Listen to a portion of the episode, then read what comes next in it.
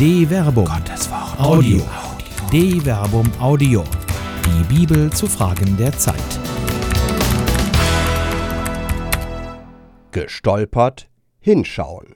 Betrachtung zur sechsten Bitte im Vaterunser und führe uns nicht in Versuchung. Von Dr. Werner Kleine. Glatte Felsen und ebenmäßig polierte Böden bieten weder Halt noch Orientierung. Profillos wie sie sind, kann man an ihnen zerschellen oder Hals- und Beinbruch erleiden. Allein ein wirkliches Fortkommen, ein Aufsteigen, ein Fortschreiten ist nicht möglich. Freilich neigt der Mensch im Allgemeinen dazu, in seinem auf Harmonie und Dissonanzfreiheit ausgerichteten ästhetischen Empfinden jede Störung zu glätten. Davon ist nicht zuletzt auch die Gottesrede betroffen. Schnell ist dann die Rede vom lieben Gott zur Hand, der nur gut sein kann. Die Frage nach der Ursache von Leid und Tod und nach dem Wesen dessen, was der Mensch subjektiv als böse definiert, bleibt dann schnell auf der Strecke. Eine solche Glättung des Gottesbildes wirft allerdings neue Probleme und Fragen auf, Aporien, die theologisch scheinbar nicht aufzulösen sind. So fragt etwa die Redaktion der Zeitschrift Christ in der Gegenwart in der Ausgabe 26 2017 in einem Kommentar Die theologisch nicht zu klärende Frage ist, wie Gott allmächtig sein kann angesichts der offensichtlich erkennbaren Realität des Bösen und Versucherischen des Teufels. Die namenlosen Autoren bzw. Autorinnen folgern schließlich Ist Gott jedoch einer und als einziger allmächtig, wie die jüdisch-christliche Tradition es sieht, kann es logischerweise keinen Widersacher geben. Dann aber wäre die Versuchung doch wieder durch den Schöpfungsakt Gottes grundgelegt. Gott selber wäre also auch Versucher. Dies ist ein unlösbares Paradox, das selbst ein Vaterunser nicht entwirren kann. Heilsames Stolpern. Es sind die felsigen Ecken und Kanten, an denen man sich stoßen kann, die aber letztlich auch Halt und Sicherheit geben. Es sind die Unebenheiten, die einen zum Stolpern bringen können, aber letztlich auch trittsicheren Fortschritt ermöglichen. Im evolutionären Code des Menschen sind die Stoß- und Stolperkanten offenkundig so bedeutsam, dass selbst der moderne Mensch unwillkürlich aufmerkt auf das, was ihn dort aus dem Gleichgewicht dissonanzfreier Ästhetik gebracht hat. Das gilt nicht nur für die Welt der Dinge, es gilt vor allem auch für das Denken und Begreifen der Welt. Aus dem Tritt gebracht wird der Mensch genötigt, genauer hinzuschauen. Dieses Phänomen betrifft insbesondere auch die Rede von Gott. Die Jüngerinnen und Jünger Jesu haben von ihm gelernt, diesen Gott liebevoll Abba, Vater zu nennen. Und er lehrt seine Jünger, wie sie zu diesem Vater beten sollen. Das Neue Testament überliefert das Vatergebet Jesu zweimal. Es findet sich in Lukas Kapitel 11, Vers 2 bis 4 und in Matthäus Kapitel 6, Vers 9 bis 13. Dieser synoptische Befund und das Fehlen des Gebetes im Markus-Evangelium deutet darauf hin, dass Matthäus und Lukas das Vaterunser der sogenannten Logienquelle entnommen haben. Beide Texte sind nicht deckungsgleich. Die lukanische Version ist kürzer als die matthäische. Während das Matthäusevangelium insgesamt sieben Bitten umfasst, fehlen im Vergleich dazu bei Lukas die dritte und die siebte Bitte, sodass sich folgende Versionen ergeben. Bei Matthäus heißt es Unser Vater in den Himmeln, geheiligt werde dein Name, dein Reich komme, dein Wille geschehe, wie im Himmel, so auf der Erde. Gib uns heute das Brot, das wir brauchen, und erlass uns unsere Schulden, wie auch wir sie unseren Schuldnern erlassen haben. Und führe uns nicht in Versuchung, sondern rette uns vor dem Bösen. Matthäus Kapitel 6, Vers 9 bis 13. Demgegenüber lautet die lukanische Version Vater, geheiligt werde dein Name, dein Reich komme. Gib uns täglich das Brot, das wir brauchen, und erlass uns unsere Sünden, denn auch wir erlassen jedem, was er uns schuldig ist, und führe uns nicht in Versuchung. Lukas Kapitel 11, Vers 2 bis 4. Gott, der Versucher? Jenseits der berechtigten Frage, wie denn die Unterschiede zwischen Lukas und Matthäus zu erklären sind, spricht einiges dafür, dass die kürzere Lukas-Fassung eher der jesuanischen Urfassung entsprechen dürfte.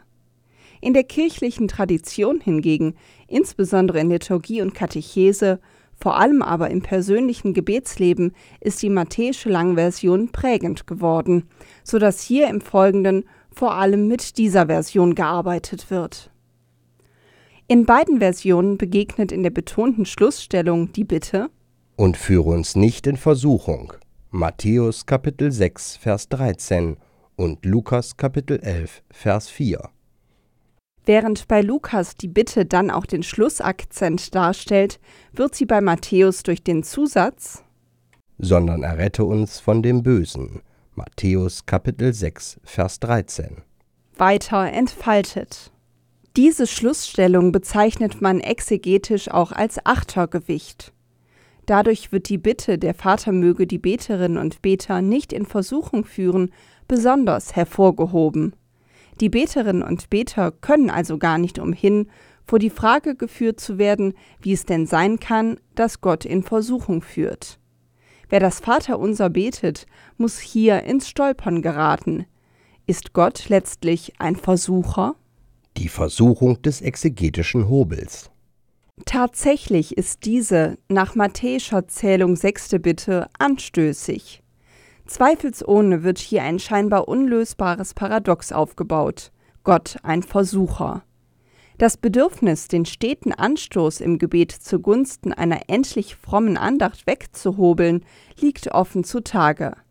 Bereits Anfang der 1990er Jahre wurde die Liturgiekommission der Deutschen Bischofskonferenz mit dem Anliegen konfrontiert, auf eine Änderung der Übersetzung der sechsten Bitte im Vaterunser hinzuarbeiten, eine Tradition, die bis ins Urchristentum zurückreicht.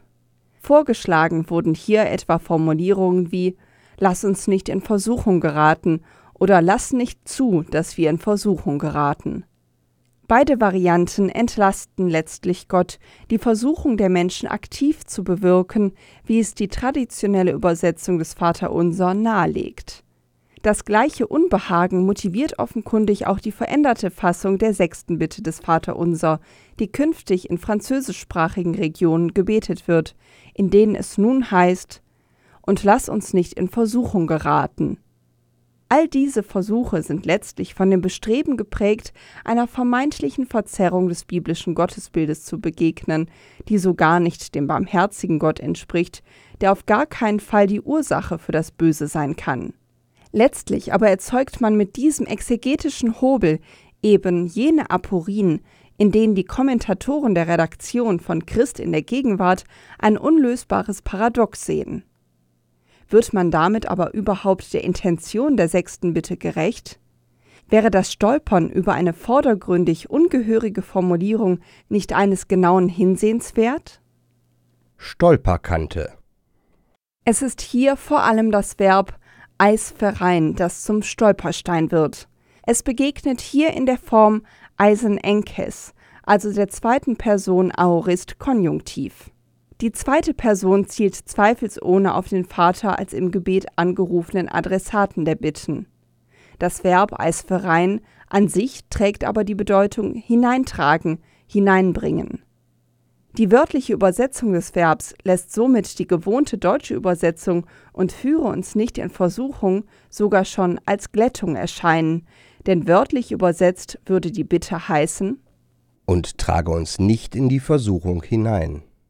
Wie aber passt das zu jenem von Barmherzigkeit und Sünderliebe geprägten Bild Gottes, auf das auch der Jakobusbrief rekurriert? Dort heißt es Keiner, der in Versuchung gerät, soll sagen, ich werde von Gott in Versuchung geführt. Denn Gott lässt sich nicht zum Bösen versuchen. Er führt aber auch selbst niemanden in Versuchung. Jakobus Kapitel 1, Vers 13. Nichtsdestotrotz kommt man an der Formulierung des Vaterunser, in der Lukas und Matthäus wörtlich übereinstimmen und in der damit mit hoher Wahrscheinlichkeit die ipsissima vox, die ureigenste Stimme Jesus zu hören ist, nicht vorbei. Die Jakobus-Variante. Wer stolpert, sollte genau hinschauen. Bei solch einer näheren Betrachtung fällt auf, dass Jakobus im Unterschied zum Vater Unser tatsächlich von einer direkten Versuchung durch Gott oder besser der Ablehnung der Aussage, Gott würde aktiv versuchen, spricht, die im Vater Unser so eben nicht zur Sprache kommt. Jakobus verwendet nämlich das Verb Peira sein. Niemand soll sagen, er würde unmittelbar von Gott versucht. Vergleiche Jakobus Kapitel 1 Vers 13. Demgegenüber verwendet das Vaterunser eine Umschreibung. Es geht hier nicht um den aktiven Vorgang des Versuchens bzw. Versuchtwerdens. Die Versuchung erscheint hier nicht als Verb wie bei Jakobus, sondern als Substantiv. Peirasmos, das mit Hilfe der Präposition eis an ein sogenanntes Funktionsverb eisferein als Verbalnomen angeschlossen wird. Das führt nach Marlies Gielen dazu, dass die Aussage an sich uneindeutiger wird, wie es auf den ersten Blick den Anschein hat. Wenngleich zwar das Funktionsverb führen Gott als Subjekt des Handelns festschreibt, gibt das Verbalnomen Versuchung keine verbindliche Auskunft über das Subjekt dieses Vorgangs.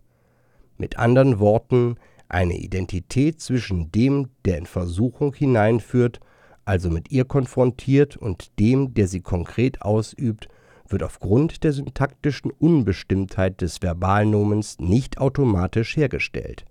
Ebenso gibt das Verbalnomen etwa keine Auskunft darüber, ob die Versuchung aktiv betrieben oder nur toleriert wird, ob sie bereits Realität ist oder noch erst eine Möglichkeit darstellt.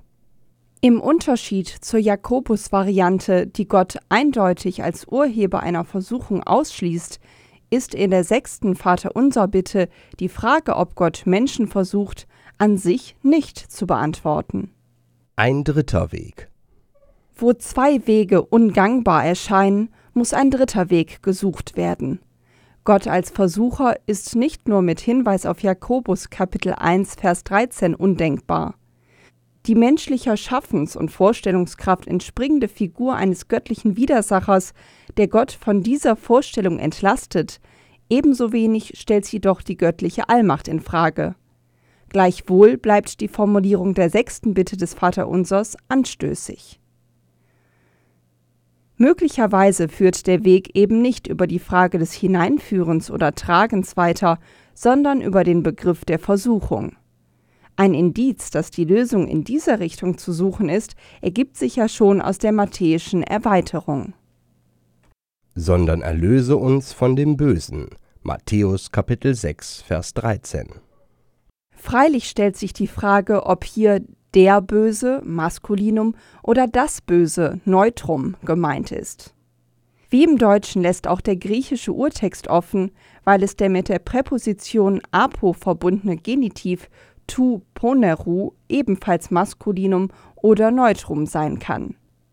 Die Beantwortung der Frage kann hier prinzipiell offen bleiben. Die Formulierung schafft in sich eine oszillierende Spannung, in der der Mensch sich befindet. Bewirkt der Böse das Böse oder gebiert das Böse den Bösen?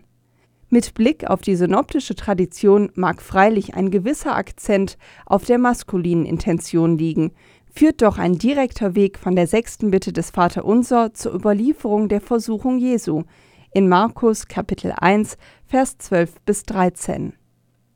Und sogleich trieb der Geist Jesus in die Wüste. Jesus blieb 40 Tage in der Wüste und wurde vom Satan in Versuchung geführt. Er lebte bei den wilden Tieren und die Engel dienten ihm.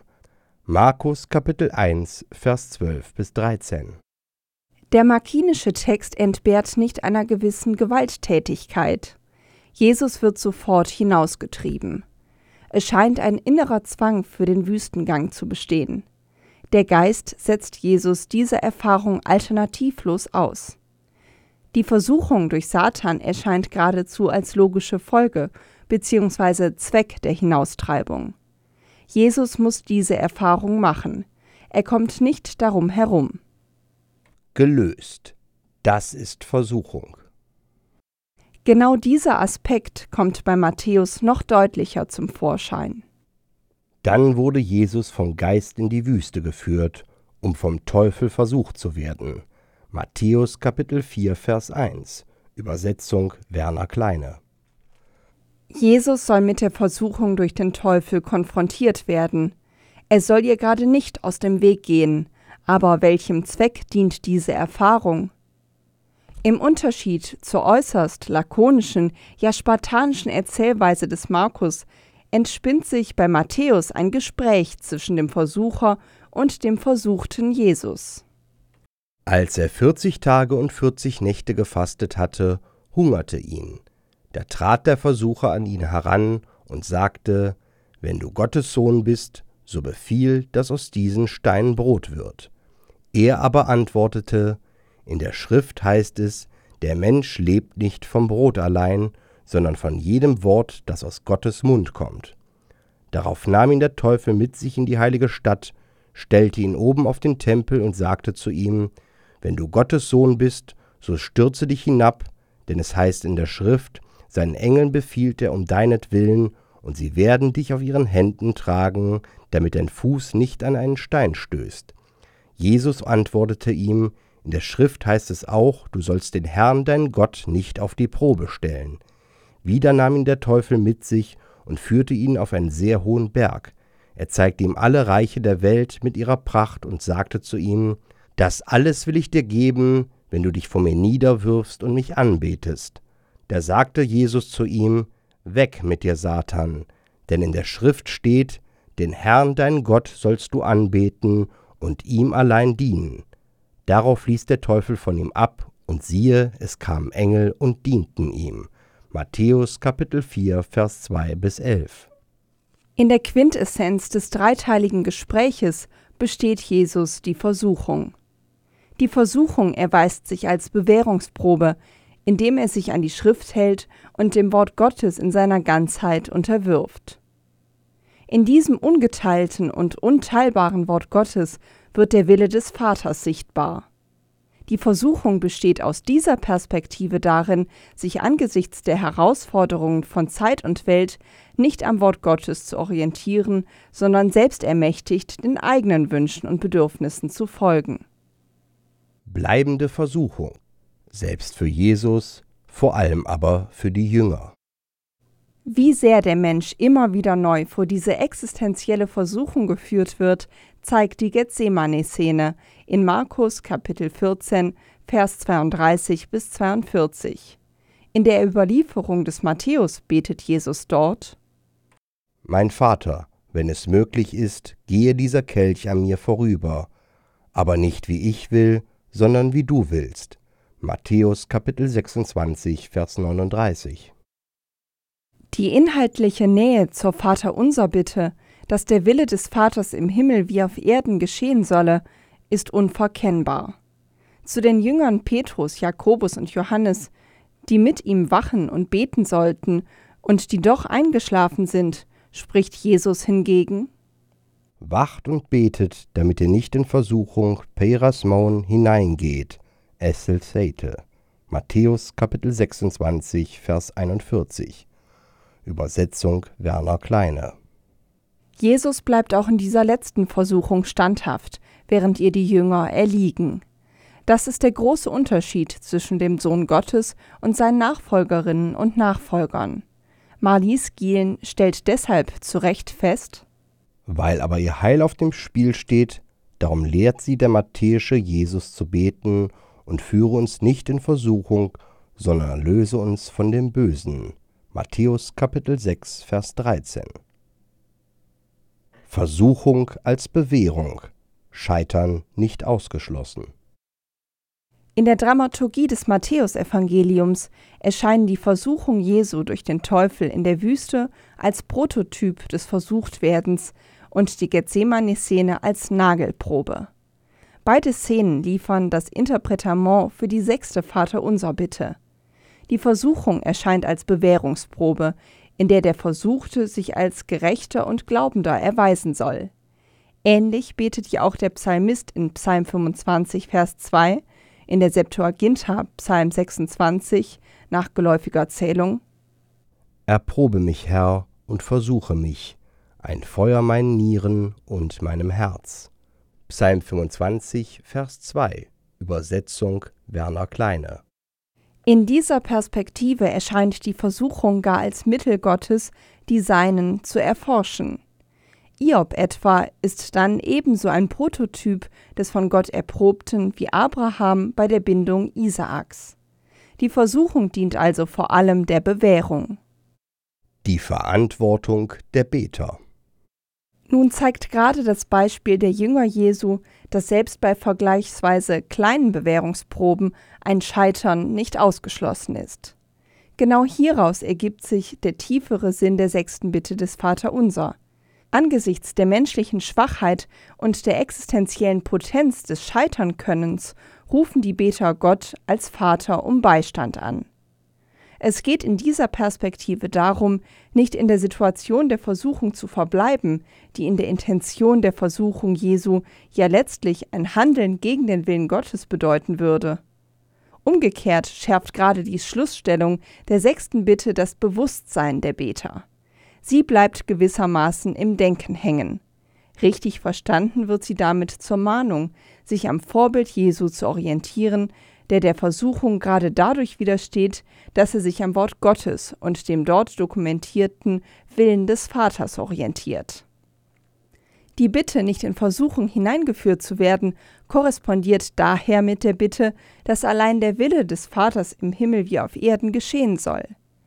Diese Korrespondenz macht aber eben auch deutlich, dass es bei der Verwirklichung des Willens des Vaters zuvorderst auch um die Bereitschaft der Beterinnen und Beter geht, diesen Willen eben nicht zu ignorieren, sondern zu tun, vor allem und gerade dann, wenn die Lage wie im Garten Gethsemane aussichtslos erscheint. In der Ferne. Ist die sechste Bitte im Vaterunser ein unlösbares Paradox, wie die Redaktion von Christ in der Gegenwart vermutet? Mitnichten. Auch hier darf man eben nicht der Versuchung erliegen, nicht genau in das Wort Gottes zu schauen. Die Gefahr, sich einen Gott nach seinen eigenen Vorstellungen und Bedürfnissen zurechtzuschaffen, ist nicht nur sehr groß. Wer ihr erliegt, bringt sie auch um den wahren Schatz, den das Vaterunser gerade in der sechsten Bitte in sich trägt. Die Versuchung, von der im Vaterunser die Rede ist, lauert vor allem in den Erfahrungen des Lebens, in denen Gott ferne scheint. Das können sowohl die Hochzeiten eines Lebens sein, in denen man Gott nicht braucht, aber auch die Tiefen, in denen man mit Gott hadert. Die größte aller Versuchungen ist, Gott in die Ferne zu rücken und so selbst Gott fern zu werden. Dass das Ferne sei, dafür beten Christinnen und Christen in der sechsten Bitte des Vaterunser. Weil aber die Gefahr des Scheiterns nie ausgeschlossen werden kann, bleibt die beste aller Formulierungen immer noch Und führe uns nicht in Versuchung, denn wer gar nicht geprüft wird, kann auch nicht durch die Prüfung fallen. Wenn aber die Prüfungen des Lebens kommen, dann, Beterinnen und Beter, seid wachsam. Schaut auf das göttliche Wort, das Fleisch wurde. Orientiert euch an ihm. Lasst nicht von diesem Gott, der von allem Bösen befreit. Er allein gibt Halt. Dann steht ihr auf festem Grund.